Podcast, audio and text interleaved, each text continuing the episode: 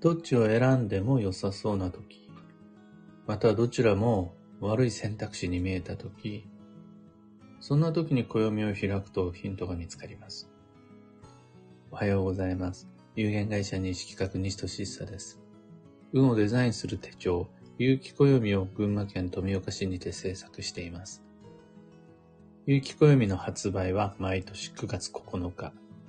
お得な先行予約限定セットは5月5日からご予約受付開始。そして、現在は表紙デザインを決める総選挙を開催中です。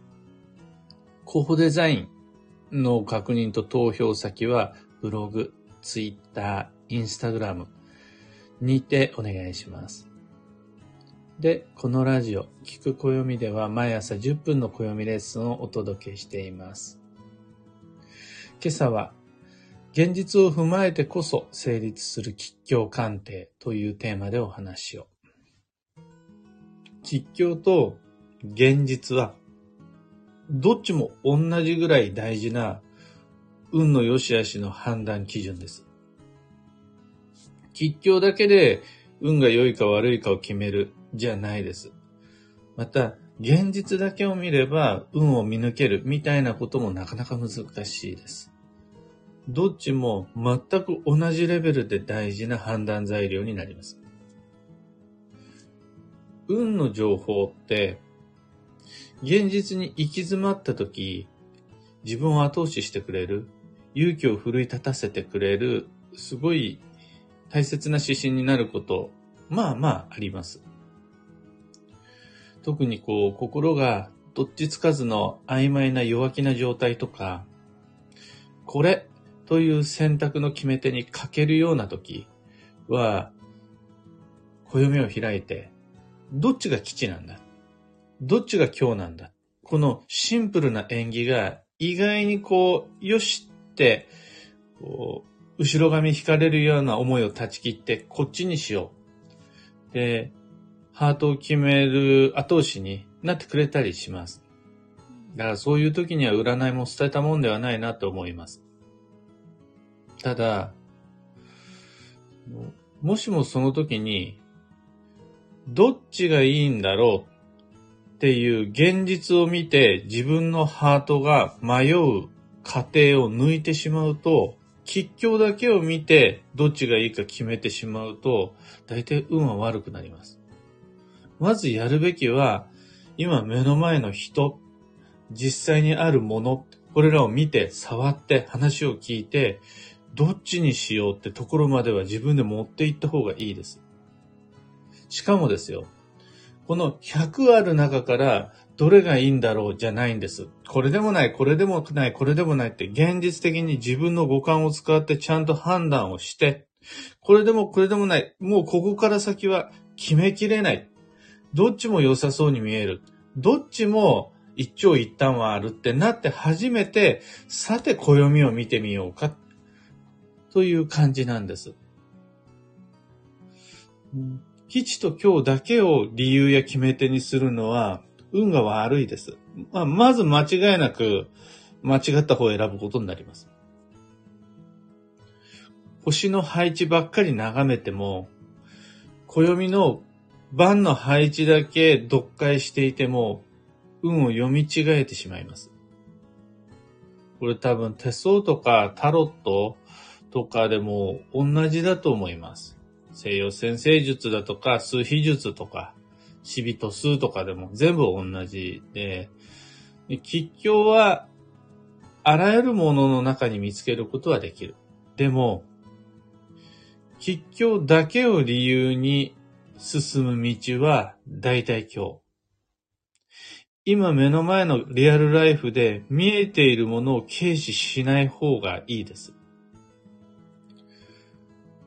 理想の吉祥鑑定基準と、現実現場でのリアルな基準は、どちらも二つ揃って引用が成立します。どちらかのみを重視したり、どちらかばかりを軽視したりするのでは、正しい運の判断ができないです。でもまあよくある話なんです、そういうの。運のお勉強を始めると、現実の方はうん、でもこれ運に関わんない気がするって言って、その吉祥の教科書ばっかり重視しちゃう人、吉時期だの、吉方位だの、そっちばっかり意識しちゃう人、よくいます。また、自分の人生を運のことなんかに、そんな怪しい不確かなものなんかに任せられないよって言って、縁起を軽視してしまい、目の前のことだけで前に進もうとする、そういうなんだ、意固地に縁起を無視しようとする方も時々見受けられます。で、どっちも無視しようとしてる時点で、それが気になってんなっていう部分で、痩せ我慢するなよって思っちゃうんですが、どっちも、どっちもハートの視野に入ってるわけじゃないですか。その、全く知らないっていうんだったら話は別なんですけど、どっかで心の片隅に現実的な問題も見えてるし、縁起のことも気になってるしっていうことがあるならば、もう両方が、全部が、自分の見える景色、景色すべてが判断基準になるわけです。そうすると、吉祥も現実も両方揃えて自分が進む道を決めた方が絶対バランス整うはずなんです。これを踏まえて、じゃあどんな風に生きていけばいいかというと、例えば今日の幸運レシピが冷やし中華だったとします。暦を開いたら冷やし中華って書いてあったとします。これはもう、その去年から書いてあることだから、いつ、どのタイミングで開こうが、今日のラッキーフードは、今日の幸運食材は冷やし中華だって言ったら冷やし中華なんです。でも実際にその日を迎えてみたら寒かった。または、冷やし中華を食べようと思って入った中華料理屋さんに、冷やし中華がなかった。もしくは、まだ冷やし中華始まってなかった。だったら、ラーメンにするんがいいです。あったかラーメンにしましょう。それで終了です。その時に、いや、絶対冷やし中華であらねばならない。なぜならそれが基地だからみたいな、そういう固まってしまっている考え方。書いてあるということだけを理由に選んだ冷やし中華に幸運の効果はないです。で、そういう冷やし中華という幸運レシピの日に誘われたお食事会の予定がイタリアンだった。そしたらイタリアンのお店の人に、私冷やし中華がいいんですけど、冷やし中華お願いしますって言う必要ないってことです。当たり前ながらもちろんのこと。その場合は、いいじゃないですか。パスタで。いや、パスターがいいって言うんだけど、私イタリアの食事会に誘われてないし、家にあるのはうどんしかないんだけどダメなんですか？そういう人もいます。ダメなんて言ってないじゃん。うちにあるものがうどんなんでしょ？そうめんなんでしょ？じゃあそれでいいじゃないですか。その、どっちもバランスが悪い。現実しか見てないのも、暦しか見てないのも、どっちも悪運のシナリオです。じゃあ、どんな状況が最も暦を開くのに適しているかというと、今日はなんとなくさっと麺類の気分であると。で、パスタとラーメンどっちがいいかな冷やし中華と冷製パスタどっちがいいかなって、その二つの選択に迷ったとき、暦を開いて冷やし中華って書いてあったなら、あ、やっぱ冷やし中華だでいいと思うんです。今はつい冷やし中華という言葉にこだわって例え話を出してしまいましたが、人生の決断においても同じようなことをやってる人が結構いるんです。転職の時、転居の時、結婚離婚の時、そういう場面で暦に冷やし中華って書いてあるんだから私は冷やし中華であらねばならないの？ダメ？冷やし中華以外がいいんだけどって言ってる人が実際に住居建築の現場で見かけたりとか、職業選択の時に見かけたりとか、相手との相性を考えてる時に、そんなこと言ってたりするんです。私、冷やし中華の人が良かったのに、私、冷やし中華との相性良くないんですか？っていう人いるんですよ。いや、別にパスタでもいいし、相手がうどんって言ってんだったらうどんだっていいんですよ。そもそも今自分が暦を開くべき時って、うどんとパスタと冷やし中華、これ以上は絞りきれない。この中のどれを選んでも自分は納得できるし、どれを選んでもちょっとずつ良くない気がする。さてどうしようかな。パッと広いと暦の中に冷やし中華って書いてあったならば、それを選ぶのが偶然の必然っていう感じなんです。これ、日常の暮らしの中では当たり前にできている現実と理論の融合、もしくはそのちょうどいい塩梅の落としどころの探し方、みんなできてるのに、なぜか人生の分岐点や運の吉祥が絡んでくる演技の現場になると、急に理論に偏ったり、理論を無視しようとしたり、どっちかで大げさになる方がいらっしゃいます。どっちも捨てがたい基地があったとして、こっちも基地だし、こっちも基地だよ。どっちがいいんだろう？って迷った時は、より現実的に無理のない方を選ぶのがいいです。これで、の吉祥と現実の折り合いをつけられます。また、こっちを選んでも茨の現実。あっちを選んだとしても現実的になんとなく嫌な予感がする。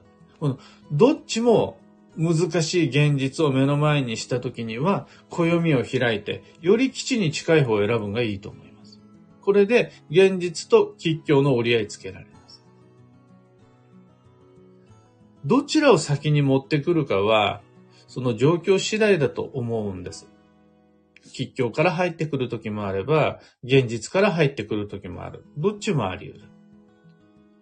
ただ、どっちも自分の視野に入っているならば、大切な運の判断材料、判断基準になるという点においては、常にずっと一生涯同じです。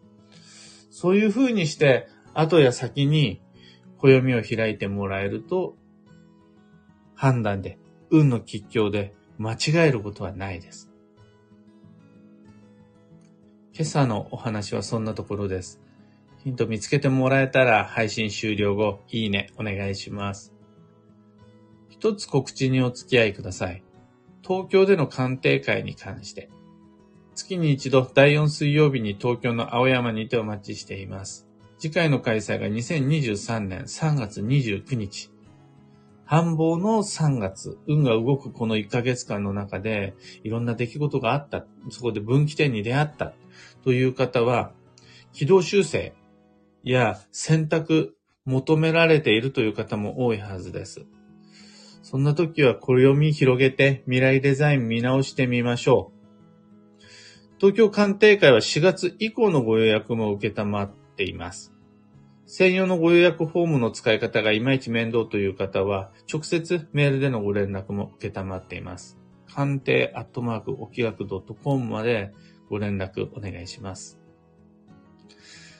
東京での月1鑑定会以外にもお知らせ複数あって、12ヶ月の恋愛運デザイン講座とか、今やっている表紙デザイン総選挙の投票フォーム先のリンクとか、あとは春の暦部、体験入部とか、オンラインサロンとか、などの詳細は放送内容欄にいろいろ貼り付けておきます。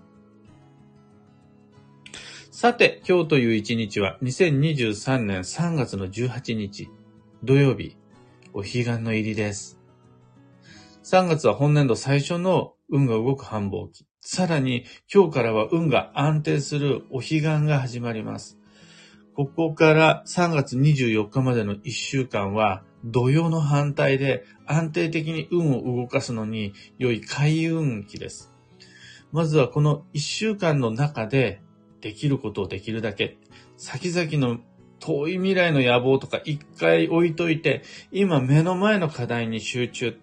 この一週間の中でどこまで進めるか試してみましょう。一つ成し遂げて、そしたら二つ片付けて、いや、三つ目までいけるかどうか。24日までスケジューリングを。今日の幸運レシピは、タイ。旬の魚介が基地です。旬の魚介はタイ以外にも、サヨリとか、サワラとか、アサリ、ワカメなどもどれも基地。全部、あれですね、スーパーマーケットでも並んでるし、お魚屋さん行けば、もちろん見つかるはずです。今日のキーワードは解放、重荷を手放す。その心は、増やすことより減らすこと。抱えて、抱え込んでしまうことより、片付けていくことを優先。心も体も軽いほどに、より大きな課題、より重より重い荷物に対処できるようになります。以上、迷った時の目安としてご参考までに。ところで、聞く暦ではツイッターにてご意見ご質問募集中です。知りたい占いの知識や今回の配信へのご感想など、ハッシュタグ、聞く暦をつけてのツイートお待ちしています。それでは今日もできることをできるだけ、西企画西俊久でした。いってらっしゃい。ひでみんさんおはようございます。小川ともみさんおはようございます。ゆうさんおはようございます。たかさんおはようございます。今日は群馬県富岡市も雨です。久しぶりの雨。昨日洗車した途端に雨。いや、もう本当に洗車っていうのはとても精度の高い雨乞いの儀式だと思います。かよさん、おはようございます。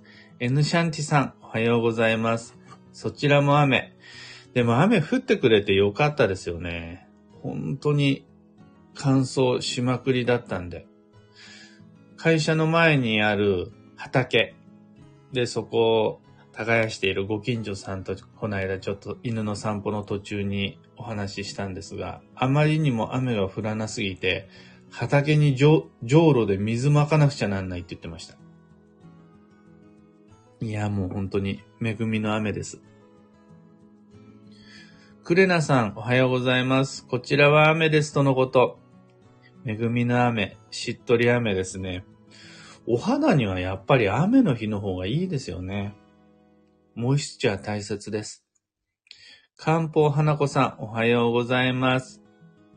ナナさん、キーボードさん、バンドさん、みんな雨だ。おはようございます。良い雨。お彼岸の頃って割と雨降ること多くありませんか？お墓参りするときに雨に降られることある気がします。決して縁起の悪いことじゃなくて清めの雨ですね。